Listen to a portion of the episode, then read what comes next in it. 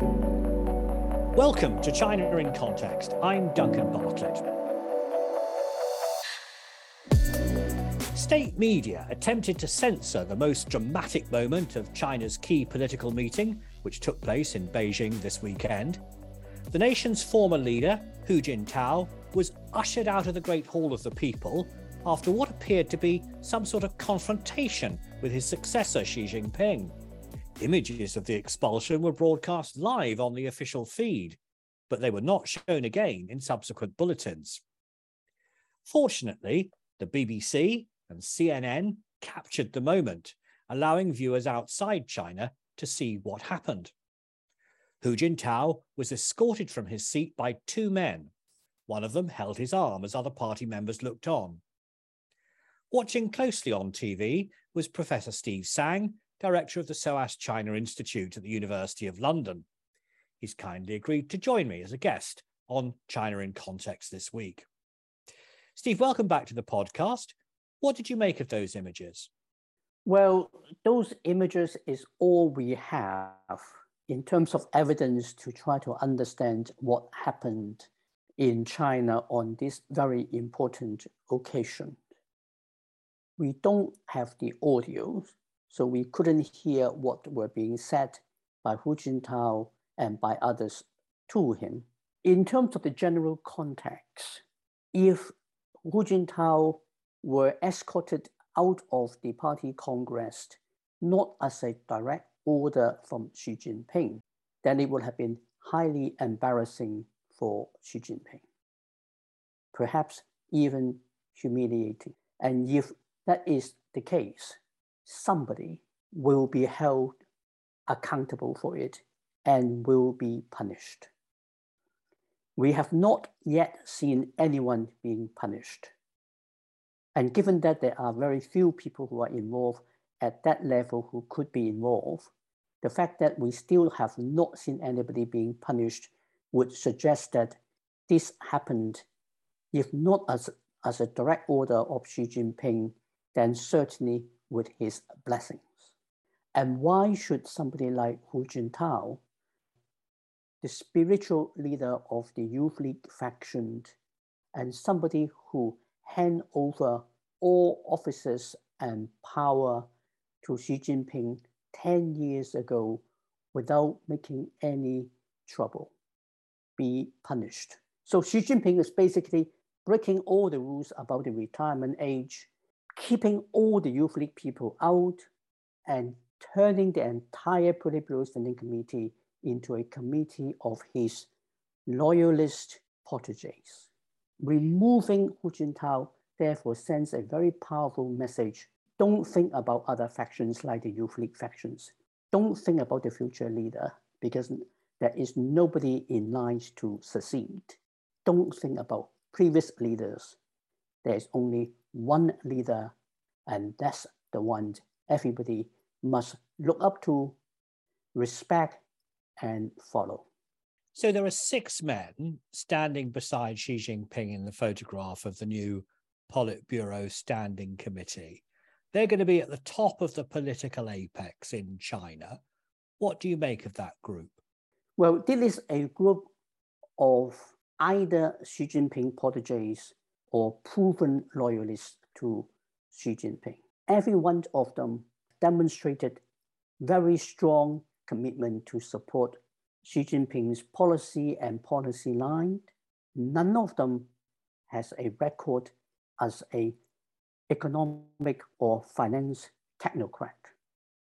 And so we are seeing that the top policy-making body will be filled by people who are exclusively political operatives, with none having strong expertise in how to manage the economy or the financial sector of China moving forward.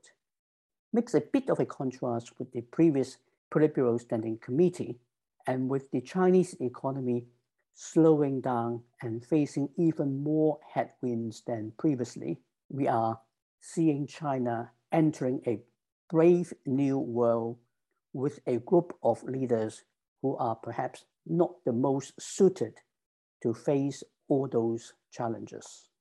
I'd like to talk a little bit more about Xi Jinping's new second in command, Li Qiang from Shanghai. Now, Shanghai, as we know, has been subject to these draconian lockdowns as a result of Xi Jinping's zero COVID policy.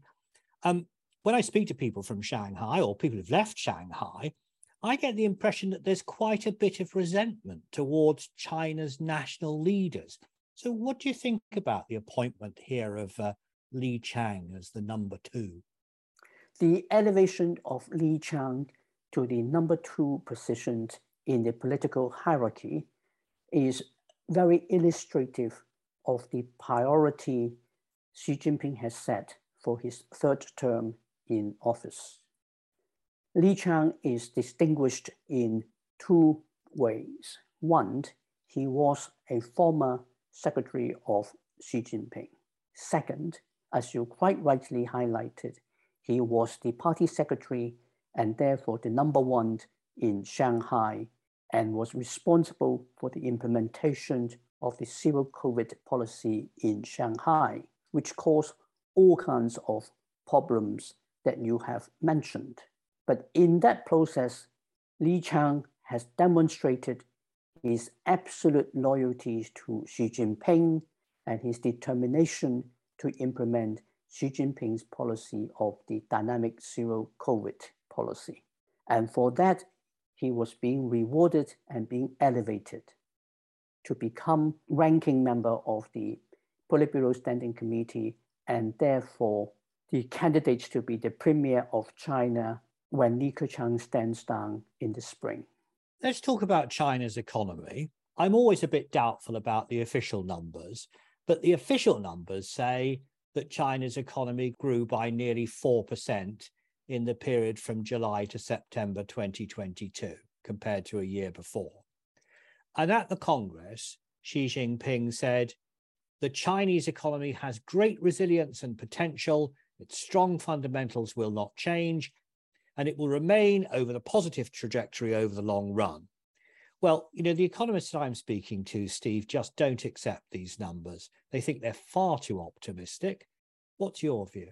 The financial data were supposed to be released last week in the midst of the party congress, and its release was being deferred until after the party congress. And that, I think, speaks volume. It speaks volumes in terms of the figures not being sufficiently patriotic. Now, Xi Jinping will almost certainly be proved right, at least formally by the statistics because the idea that in the next five years, the Chinese government will publish statistics that suggest China's econ economy is getting into a formal reception is almost negligible because the statistics will need to be patriotic and do what the parties requires to do. That perhaps is the basis of why economists have some element of skepticism there's also, of course, the reality that in the 21st century, there are other ways to measure how an economy grows other than the official statistics of growth figures. The reality is that the Chinese economy is slowing down, and that slowdown is partly structural with the change in the demographics shifting from enjoying a demographic bonus as it did previously, to now entering territories of suffering from a demographic deficit. And of course, the Chinese economy is also suffering because of the strong American restrictions to the export of important components for the Chinese industry, like semiconductor, and all those will have effects on the Chinese economy. But when you get to the official Chinese government statistics, it will have to be patriotic. I think you make an important point there, Steve, about the impact on China's economy of those restrictions on American companies from selling high tech equipment like semiconductors to China. And it's not just American companies that are going to be affected. Companies from South Korea and from Europe and from Japan are also going to have to be very careful about the sort of high tech goods that they sell to China. Now, some people say this is going to wreak havoc on international trade. And the Communist Party's line is that the United States and its allies are intent on holding China back due to hubris or jealousy. What's your response when you hear about this decoupling, as it's being termed? Some element of decoupling, I think, is unfolding in front of our eyes. A full and complete decoupling of the US and the Chinese economy, I do not think is on the cards for the very simple reasons that the two economies are so integrated that a full decoupling simply cannot happen uh, within a short space of time. Now, what we are seeing are structural changes in the relationship that will make it difficult for some selective element of decoupling not to happen. The fact that the new Chinese leadership will be filled mostly by party apparatchiks and with some of the highly respected uh, economic and financial technocrats being retired will make the Americans much more uncomfortable with the direction of travel and the rhetorics coming out from Beijing. And the more worried the Americans are of China's intention, the more restrictions they will put on uh, the transfer of technology and important components to the Chinese economy. So that is going to happen.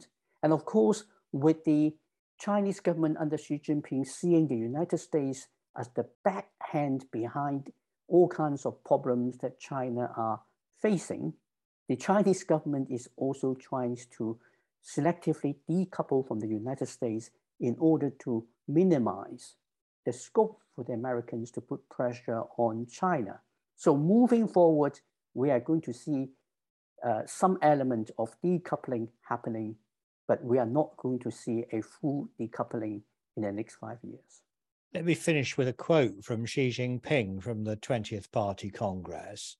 Xi Jinping referred to a grim and complex international situation. What do you think he's referring to?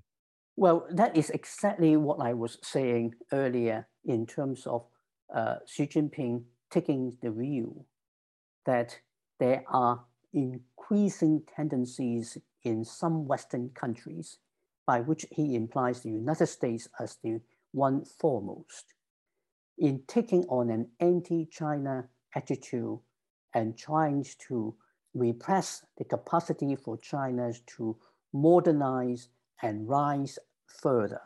So, in the 20th Party Congress, in both his opening speech and his closing speech, he was in effect appealing to people in China to be good patriots, rally around the leadership of himself and the Communist Party so that China will overcome those adverse international conditions created by a malevolent United States of America.